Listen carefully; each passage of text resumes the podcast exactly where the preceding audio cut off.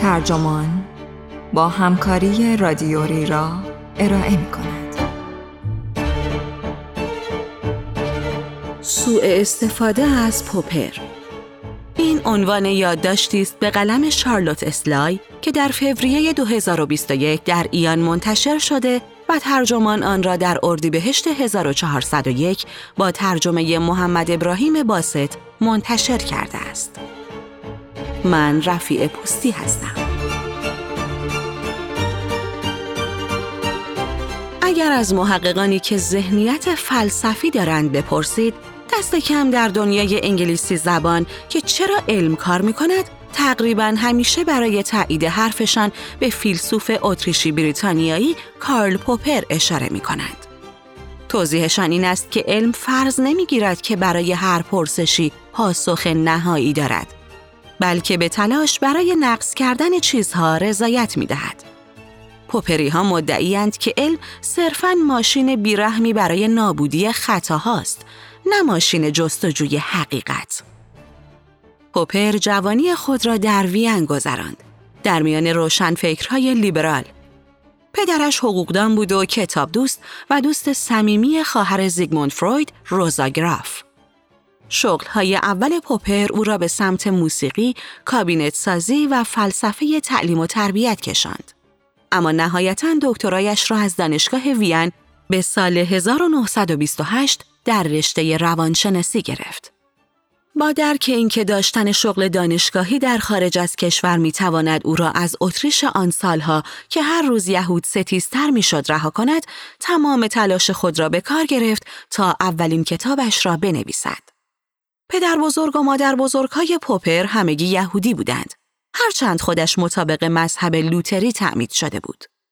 این کتاب با عنوان لوگیک د یعنی منطق اکتشاف علمی به سال 1935 منتشر شد. در این کتاب بود که او روش ابطالگری خودش را معرفی کرد. پوپر می گفت فرایند علم عبارت است از حد زدن یک فرضیه و بعد تلاش برای ابطال آن. باید آزمایش تدارک ببینید و در آن بکوشید تا اثبات کنید که فرضیه شما خطاست. اگر رد شد باید آن را رها کنید. پوپر می‌گوید تمایز بین علم و شبه علم در همین نقطه است. شبه علم تلاش می کند با مرهم نهادن بر زخمهای نظریش از خودش در برابر نقص شدن محافظت کند. اما در علم ماجرا همه یا هیچ است. نظریه یا کار می کند یا حذف می شود. پوپر به دانشمندان هشدار می دهد که هرچند آزمایش تجربی ممکن است به واسطه تعییداتی که انجام می دهد شما را به صدق فرضیه تا نزدیک و نزدیک تر کند. ولی نمی توانید و نباید هرگز کار خودتان را درست اعلام کنید. منطق استقرا بدین معناست که شما هرگز انبوه بی نهایت شواهد لازم برای اطمینان یافتن از همه مصادیق ممکن را گرد نخواهید آورد. پس بهتر است پیکره شناخت علمی را بیش از آن که صادق در نظر بگیرید تا کنون رد نشده یا اجالتا صادق در نظر بگیرید. با داشتن این کتاب پوپر شغلی دانشگاهی در نیوزلند پیدا کرد. از آن کشور دوردست شاهد بود که اتریش به دام نازیسم می افتد و شروع کرد به کار کردن روی کتابی سیاسی تر، جامعه باز و دشمنان آن. کمی پس از جنگ به بریتانیا نقل مکان کرد و تا پایان عمرش در آنجا ماند. ابطالگری با همه سادگی دلپذیرش به سرعت از سوی فیلسوفان در هم کوبیده شد و ایشان نشان دادند که راهی قابل قبول برای درک علم نیست. آنان اشاره کردند که در هر گونه ساختار آزمایشی واقعی ناممکن است که عنصر فرضی واحدی را برای رد کردن جدا بکنیم. ولی طی دهه ها پوپرگرایی به هر حال در میان خود دانشمندان رایج باقی ماند به رغم عوارض جانبی بالقوه زیان بخشی که داشت. چرا باید اینطور می‌شد؟ گروهی از زیست شناسان اولین دانشمندانی بودند که به سخنان پوپر گوش فرا دادند. آنان در دهه های 1930 و 1940 در دانشگاه آکسفورد در قالب باشگاه زیست شناسی نظری در مهمانی های خانگی در ساری و بعدها در لندن دور هم جمع می شدند. پوپر هم قبل و هم بعد از جنگ آنان را ملاقات می کرد و در این دوره آنان درگیر دست و پنجه نرم کردن با نظریه تکامل و ایجاد روابطی بین تخصصهای زیست شناختی مختلف خودشان بودند. به ویژه در طول دوره قبل از جنگ، زیست شناسی تکاملی بسته به دیدگاه فرد یا به طرز هیجان انگیزی پیچیده بود یا به طرز گیج کننده در هم ریخته. نظری های شسترفته تکامل مندلی که مطابق آنها ویژگی های متفاوت بر اثر شیر یا خط آمدن سکه کروموزوم به ارث می رسیدند، در رقابت با هم بودند تا تکامل را با توصیف های آماری اسرارآمیز از ویژگی های ژنتیکی توضیح دهند. ویژگی هایی که به طور مداوم در بین جمعیت ها تغییر می کردند. در این اسنا رهبر باشگاه جوزف هنری وودگر امیدوار بود که راه فلسفی دقیقی برای توضیح مفهوم زیست شناختی بسیار شکننده ارگانیک باوری وجود داشته باشد. شاید دقت شفافیت بخش پوپر بتواند همه چیز را حل کند. این داده جالب توجهی است که پر سر و صداترین طرفداران پوپر از علوم زیست شناختی و میدانی می آمدند. جان اکلز فیزیولوژیست اعصاب از استرالیا، کلارنس پالمر متخصص هواشناسی از نیوزلند، جفری لیپر متخصص خاک از استرالیا. حتی هرمان باندی فیزیکدان اتریشی بریتانیایی که در نظری ترین بخش کیهان شناسی کار می کرد.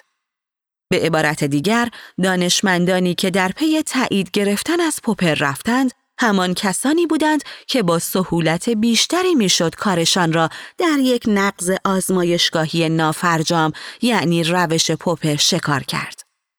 عجیب است. احتمالا امیدوار بودند که وزن این معرفت شناختی برای کار خودشان پیدا کنند. برای اینکه زاویه دید گسترده تری به این مسئله رازآمیز داشته باشیم، بد نیست به حسادت فیزیک توجه کنیم که گاهی آن را به دانشمندان میدانی قرن بیستم نسبت می‌دادند. عدم احترام نسبی که آنها در محافل علمی و عمومی تجربه می کردند. به نظر می رسید که پوپر می تواند به این بیماری خاص کمک کند. در میان دانشمندان مشتاق فلسفه در باشگاه زیست شناسی نظری جوانی بود به نام پیتر مداوار. مدت کوتاهی پس از جنگ جهانی دوم مداوار به آزمایشگاهی فراخوانده شد که در مورد پیوند بافت تحقیق می کرد و در آنجا شغلی را آغاز کرد که نهایتا او را برنده جایزه نوبل در علوم زیستی کرد. او در کتابهای عام پسند متعددش و در سخنرانیهایش برای برنامه بی بی سی ریس در سال 1959 به طور مداوم در توضیح موفقیت علم از پوپر یاد می کرد و در بین پوپری ها از همه برجسته تر بود. ریچارد داوکینز نیز به نوبه خود مداوار را سخنگوی اصلی دانشمندان در دنیای مدرن معرفی کرد. و درباره ابطال پذیری سخنان مثبتی گفته است. در سخنرانی های رادیویی مداوار فلسفه فهم عرفی پوپر بسیار به نمایش گذاشته شد و او به زبانی روشن توضیح داد که چگونه حتی فرضیه های مربوط به آینده ژنتیکی نوع بشر را می توان به صورت تجربی در راستای خطوط پوپری آزمود. در سال 1976 مداوار موجب شد پوپر بالاترین افتخار خود تا آن زمان را کسب کند. عضویت در انجمن علمی سلطنتی لندن که اتفاقی نادر برای غیر دانشمندان است. در حالی که همه اینها در جریان بود، سه فیلسوف داشتند فرش زیر پای پوپری ها را می کشیدند. آنان می‌گفتند که وقتی آزمایشی نتواند فرضیه ای را اثبات کند، هر عنصر دخیل در طراحی فیزیکی یا نظری آزمایش ممکن است مقصر باشد. همچنین برای رد یک نظریه هیچ نقیزی به تنهایی کافی نیست. چون همیشه می توانیم با حسن نیت فرضیه کمکی برای محافظت از آن نظریه ارائه کنیم. شاید موشهای آزمایشگاهی خوب تخم کشی نشده اند تا پایداری ژنتیکی ایجاد شود. شاید واکنش شیمیایی تنها در حضور یک کاتالیزور خاص رخ می دهد. علاوه بر این باید برخی نظریه ها را حفظ کنیم تا اصلا بتوانیم ادامه دهیم. در کل نتیجه گیری ما این نیست که قوانین ثابت شده فیزیک را رد کرده ایم بلکه می‌گوییم آزمایش ما اشتباه بوده است و با این حال پوپری ها واهمه ای نداشتند. در او چه می‌دیدند؟ نیل کالور مورخ انگلیسی در سال 2013 بیان کرد که اعضای انجمن سلطنتی بیشتر از آنکه تحت تأثیر قواعد معرفت شناختی پوپر برای تحقیق علمی بوده باشند، تحت تأثیر برازندگی فلسفی او بودند.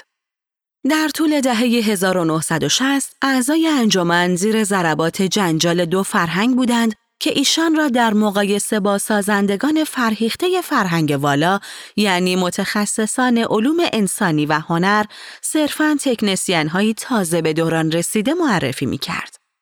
فلسفه سلاح فرهنگی خوبی برای پاسخ به این جنجال بود چون قرابت هایی را بین علم و هنر به اثبات می رسند. به ویژه روایت پوپر از چیزی که قبل از ابطالگری در تحقیق می آید دفاع خوبی از ویژگی های فرهنگی علم بود. او این مرحله را حدس می نامید که کار تخیل است. مداوار و دیگران با این خلاقیت علمی بازی های زیادی کردند تا حوزه کاری خودشان را به لحاظ فرهنگی تجلیل کنند. پوپر ایشان اصلا پوپر ابطالگری نبود بلکه تفسیری خیالی از پوپر بود. اگرچه جنجال دو فرهنگ برای طرفین دعوا مهم بود اما صرفاً طوفانی بود در فنجان چای یک نهاد خاص. در طول دهه های 1950 و 1960 زمانی که منطق اکتشاف علمی پوپر به زبان انگلیسی در دسترس قرار گرفت، ابرهایی در حال جمع شدن بودند که می توانستند با طوفان‌های سیلاسای خود چیزهایی بسیار بزرگتر از ظرف چینی انجمن سلطنتی را تهدید کنند. در افکار عمومی دانشمندان داشتند تبدیل به شخصیت‌هایی خطرناک می شدند. افرادی که مسئول تولید بمب اتمی بودند. فیلم دکتر استرنجلاو اثر استنلی کوبریک با آن بازی دیوانوار و به یادماندنی پیتر سلرز تجسم چنین شخصیتی بود. استرنجلاو به قلب آرمانهای پوپری ضربه زد. یک نازی واپسگرا که در مرکز نظامی صنعتی جهان آزاد فعالیت می کند. او انعکاسی از داستانهای واقعی جنایتکاران جنگی نازی بود که طی عملیات گیره کاغذ به ایالات متحده وارد شده بودند تا به امورات جنگ سرد کمک کنند. پروژه‌ای که لاپوشانی شده بود اما در اوایل سال 1951 روزنامه بوستون گلوب آن را هویدا کرد. در چنین پس زمینه ای تواضع معرفت شناختی علم پوپری واقعا جذاب بود. دانشمندان واقعی به شیوه پوپری به هر گونه امر سیاسی و هر گونه حقیقتی پشت می کردند. آنان نمی‌خواستند اتم را بشناسند چه رسد به اینکه با هدف پیروزی در جنگ در پی شناخت آن باشند. تلاش آنان فقط معطوف به این بود که برای هر چیزی یک نقیز بیاورند. چنانکه مداوار در کتاب امید پیشرفت می‌گوید دانشمند شرور نداریم ولی تعداد زیادی فیلسوف شرور، کشیش شرور و سیاستمدار شرور داریم. ابطالگری دستورالعملی برای اعلان تواضع شخصی هم بود. در مصاحبه در سال 2017 برای پروژه تاریخ شفاهی علم بریتانیا، جان هلیول بلورنگار انگلیسی با اندکی ناراحتی این برداشت را رد کرد که زمانی که پیشگام روش جدیدی برای نمایش پروتئین ها و ویروس ها بوده، ممکن است موجب هر گونه تغییر پارادایم انقلابی در علم شده باشد. اصطلاح ساخته توماس کوهن معاصر پوپر و در عوض برای توصیف کار خود به روش متواضعانه ابطالگری متوسل شد. ولی تواضع گاهی می تواند به شانه خالی کردن از مسئولیت هم تبدیل شود. شیوه سیاهتر برای بیان داستان پوپر در برابر استرنجلاف این است که بگوییم ابطالگری می تواند مسئولیت ناپذیری اخلاقی را برای طرفدارانش توجیه کند. هرگز نمی توان یک دانشمند را به حمایت از آرمان نادرست متهم کرد اگر کارش تایید کردن نبوده باشد. خود پوپر اعلام کرده بود که علم ذاتا کاری نظری است ولی اگر دانشمندی در طول جنگ سرد کار می کرد و اهمیت منابع مالی و پیامدهای تحقیقات خود را نمی‌دانست، این دیگر از ساده لوحیش بود. برای مثال مداوار کاملا آگاه بود که رشته ایمنی شناسی خودش مستقیما محصول کار روی پیوند و کاشت پوست برای مجروحان جنگ جهانی دوم بوده است. علاوه بر این او کاملا از تعداد بالای اجسادی که در آزمایشهایش استفاده می‌شد آگاه بود. از جمله استفاده از مجرمان زیر گیوتین رفته در فرانسه. البته اینها به هیچ وجه در همه موارد غیر اخلاقی نبودند، اما به طور قطع صرفا نظری هم نبودند. عبارت رهایی بخش پوپری در جنجالی ترین ماجرای علمی قرن بیستم یعنی بهسازی نژادی نیز به کار رفت. مداوار تردیدی نداشت که در دفاع از بهسازی نژادی باید مسئولیت ناپذیری اخلاقی فرضی علم را به کار بگیرد. بهسازی نژادی موضوعی بود که اساس سخنرانی های او در بی بی سی و بسیاری از موارد پس از آن را تشکیل می‌داد. استدلال او ظریف بود و علم بهسازی نژادی را به دو نوع تقسیم می کرد. او بهسازی نژادی ایجابی یعنی خلق یک نژاد بینقص را بد می دانست. زیرا الف ایده نازی ها بود و ب یک هدف علمی ابطال ناپذیر بود. یعنی از دو جهت غیر پوپری به حساب می آمد. اینجا فضا باز می شد تا مداوار بتواند از بهسازی نژادی سلبی حمایت کند. یعنی پیشگیری عمدی از لقاه کسانی که حامل شرایط ژنتیکی خاص هستند. مداوار ادعا می کرد که این سوالی کاملا علمی یعنی پوپری است و به مسائل اخلاقی ربطی ندارد. استدلالی که شرماور بود. مداوار با همان اشتیاق پوپری به معناشناسی صرف می گفت در اینجا نباید نگران کلمه متناسب بودن باشیم و فکر کنیم که بر قضاوت درباره اینکه چه کسی مناسب هست یا نیست که جزئی از جامعه باشد دلالت می کند. این کلمه صرفاً برچسبی برای سهولت کار است که روی ایده‌ای خورده است که در میان زیست شناسان تکاملی کاملا واضح است. مردم عادی نباید خودشان را نگران پیامدهای آن بکنند. مهم این است که دانشمندان تصور سرراستی از آن در ذهن خود داشته باشند. علم صرفاً داده های واقعی را فراهم می آورد. تصمیم گیری به عهده والدین بالقوه است. در یک سطح این حرفها بیزرر به نظر می رسد. مداوار هم به هیچ وجه آدم بدی نبود اما قطع ارتباط علم و اخلاق به این شیوه به لحاظ فکری کوتهبینی بود و هست.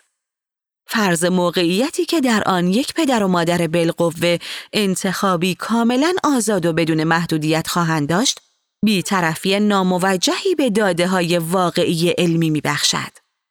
در واقعیت ممکن است اقتصاد یا سیاست بر آن پدر و مادر فشار بیاورند. مثالی حادتر ماجرا را روشن می کند.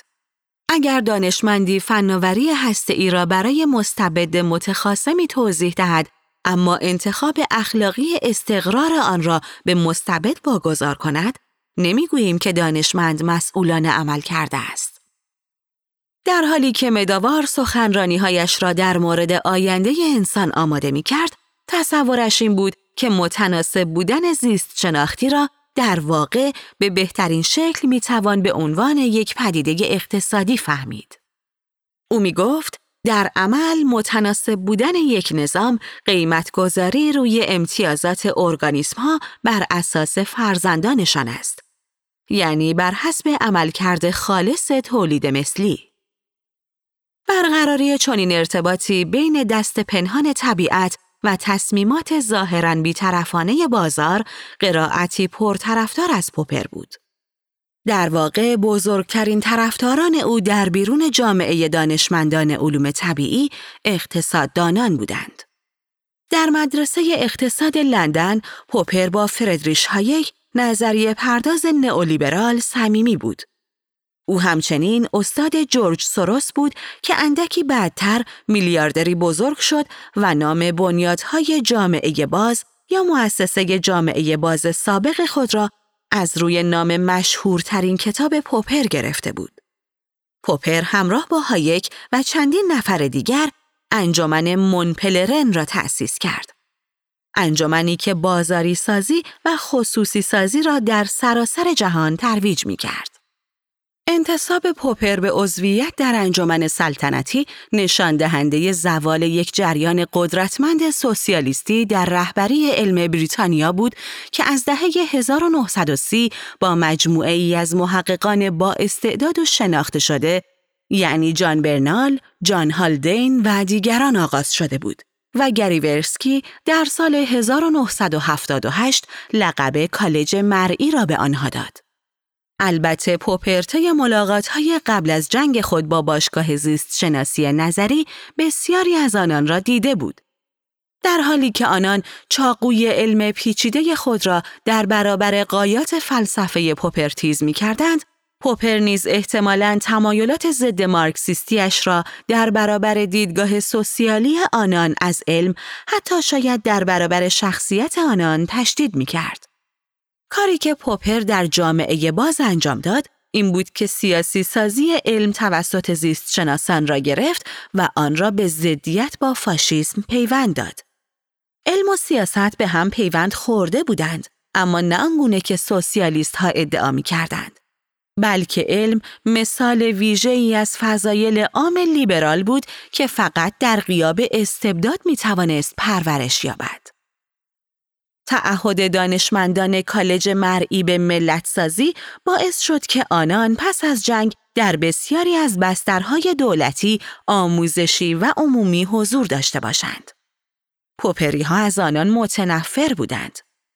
هایک در کتاب راه بندگی هشدار داد که اینان تمامیت خواهانی در میان ما هستند و نقشه ایجاد نظامی مارکسیستی را در سر دارند. او می گفت اینان باید کاملا تنها گذاشته شوند و بپذیرند که کار آزمایشگاهیشان هیچ ربطی به مسائل اجتماعی ندارد. ایده هایک در مورد اینکه باید حکمرانی را از علم حذف کرد پذیرفتنی تر از ایدهش در مورد حذف حکمرانی از اقتصاد نبود. بزرگترین افسانه نئولیبرالیسم این است که یک دیدگاه سیاسی بیطرف را نمایندگی می کند که متعهد به عدم مداخله است در حالی که در واقع بقای خود را از طریق پروپاگاندای تهاجمی به نفع بازار و سرکوب سازمانهای کارگری تضمین می کند. بنابراین هرچند فعالیت های اجتماعی سروس منجر به اتفاقات خوب زیادی در جهان شده است اما بودجه اینها را فعالیت های اقتصادی فراهم کردند که موفقیتشان متکی بر سرکوب نظاممند سخنان مخالف و انسانها بوده است. داشتن یک سرپوش فلسفی برای این نوع از نئولیبرالیسم که آن را به علم پوپری شبیه می کند هیچ ضرری برایش ندارد. در اندیشیدن و نوشتن درباره پوپر توجهمان به یهود ستیزی بسیار جلب می شود. پوپر از نفرت نازی ها در اتریش دهه 1930 فرار کرد. امروز سروس قربانی توهین های یهود ستیزان است که اگر به خاطر تاریخ و تهدید واقعی به خشونت مستمری که در آن ریشه دارند نبود، مزهک می نمودند. خوب است دلایل برآمده از زندگی واقعی پوپر برای پیشبرد جامعه باز و تلاش او برای نجات علم از گناهان محققان نازی را نیز به یاد داشته باشیم. حذف هیلگرانه علم فاشیستی و سوسیالیستی تحت این عنوان که مخالف پوپرگرایی هستند گاهی به صورت عمدی و گاهی ناخداگاه حرکتی است که همدل شدن با آن دشوارتر است. اگر علم را شبیه بازار آزاد در نظر بگیریم، ماهیتش عمیقا تغییر خواهد کرد. این برداشت که نظری های علمی در رقابتی آزاد با یکدیگر مبارزه می کنند به معنای نادیده گرفتن این واقعیت است که تمایلات پژوهشی و گزینه های تخصیص بودجه را سیاست چه خرد و چه کلان آن شکل می دهد. بی دلیل نیست که پیشرفت علمی بیشتری در زمینه داروهای مرتبط با امراض ثروتمندان حاصل شده تا فقرا. علاوه بر این موفقیت شغلی در علم که وقتی فرد را به سطوح بالا در حوزه خود برساند برنامه های تحقیقاتی آینده را نیز شکل خواهد داد عمیقا متأثر از جنسیت، نژاد، طبقه و توانایی یا ناتوانی است. برخی از پژوهشگران پست فطرت حتی از چارچوب پوپری استفاده کردند تا دقیقا به همان دانشمندان شروری تبدیل شوند که مداوار وجودشان را انکار می کرد. چنانکه ناومی اورسکس و اریک کانوی مورخان علم در کتاب تاجران تردید می‌گویند دانشمندانی در ایالات متحده و بریتانیا در اواخر قرن بیستم به عنوان لابیگر های دخانیات انتخاب شدند تا تحقیقاتی را که ارتباط بین سیگار کشیدن و سرطان را آشکار می‌کرد مورد تردید قرار دهند. با تعبیری پوپری نمی‌توان چنین ارتباطی را اثبات کرد و این جایی که برای تردید وجود داشت با بیرحمی مورد سوء استفاده کسانی قرار گرفت که دستمزد این دانشمندان را پرداخت می کردند. دانشمندان بسیار دیگری از همین جنس برای لابیگران سوخت فسیلی کار کردند و یافته های علمی مرتبط با تغییرات اقلیمی بر اثر مداخله انسانی را مورد تردید قرار دادند. با جستجوی اینترنتی ای می توان نمونه های زیادی از پوپرگرایی را یافت که مورد سوء استفاده این انکار کنندگان قرار گرفته است. در یکی از ویدیوهای یوتیوب مربوط به سال 2019 گروه اتحاد انرژی پاک که بلاگ دیسماگ آن را از جمله شرکت معرفی کرده که صنعت نفت بودجهشان را تأمین می کند از لزوم توجه به فیلسوف علم ای کارل پوپر می‌گوید. ادعای اصلی این گروه این است. برای اینکه بدانیم آیا یک نظریه می تواند درست باشد یا نه، باید راهی برای اثبات نادرست بودن آن وجود داشته باشد. متاسفانه بسیاری از دانشمندان تغییرات اقلیمی، رسانه ها و فعالان این حوزه این معیار اصیل علمی را نادیده می گیرند. همزمان دانشگاهیانی از دانشگاه های برجسته مقالاتی ظاهرا علمی برای مؤسسه لیبرتاریان، نئولیبرال و شکاک کاتو می نویسند و در آنها استدلال می کنند که معرفت شناسی تکاملی پوپر ذات علم را فراچنگ می آورد اما شیوه کار امروزی علم اقلیم فاصله زیادی با آن دارد. این نوع نویسندگان معمولا از حوزه های اقتصاد و سیاست آمدند نه علوم طبیعی. روایت مناقش آمیز و قدیمی پوپر از علم که نقد دانشمندان مشکلی برایش ایجاد نکرده کاملا با آنها سازگار است. هرچند هایک و دیگران تفنگ در حال دود کردن شرارت پوپری را در دست داشتند، دلایل خوبی برای پایبندی به مدل ساده علم شکاکانه وجود داشت. کمترین دلیلش این بود که با روایت شایست سالارانه از علم در دوران پس از جنگ همخانی داشت. این برداشت که علم طبیعی بیش از هر رشته دیگری مناسب طبقه کارگر و طبقه متوسط رو به پیشرفت است. برای دیدن زیبایی کمال یا درک ریاضیات اثبات نوع خاصی از آموزش و پرورش لازم است. اما هر بچه باهوشی می تواند حفره و نقط ضعفی در هر چیز پیدا کند. اگر علمی است پس درهای آن به روی هر کسی فارغ از طبقه اجتماعیش گشوده است. رویای شایست سالارانه آموزگاران در دهه 1950 همین بود. بریتانیا تحت حمایتی متقابل از نظر فرهنگی مدرن و از نظر فکری علمی بشود. این رویا نتیجه عکس داد. این برداشت که کار علم فقط ابطالگری است صدمات بیشماری نه تنها به علم بلکه به بهروزی انسانها وارد کرده است. ابطالگری موجب شده است که بیاعتمادی به عنوان شرط اولیه تولید دانش امری عادی تلقی شود و در عین حال معیاری دست نیافتنی و غیر واقعی برای کار علمی تعیین کرده است. شکاکان تغییرات اقلیمی خواستار پیش بینی های دقیق غیر ممکن هستند و صرفاً با استناد به یک داده ناهنجار ادعا می کنند که کل بنای این تحقیقات پیچیده را رد کردند. ناممکن است مدرکی ارائه دهیم که با قاطعیت نشان دهد مصرف واکسن کاملا ایمن است و ضد واکسن ها از این موضوع سوء استفاده می کنند تا فعالیت مخرب خود را پیش ببرند. از این نظر، پوپرگرایی باید جوابگوی چیزهای زیادی باشد.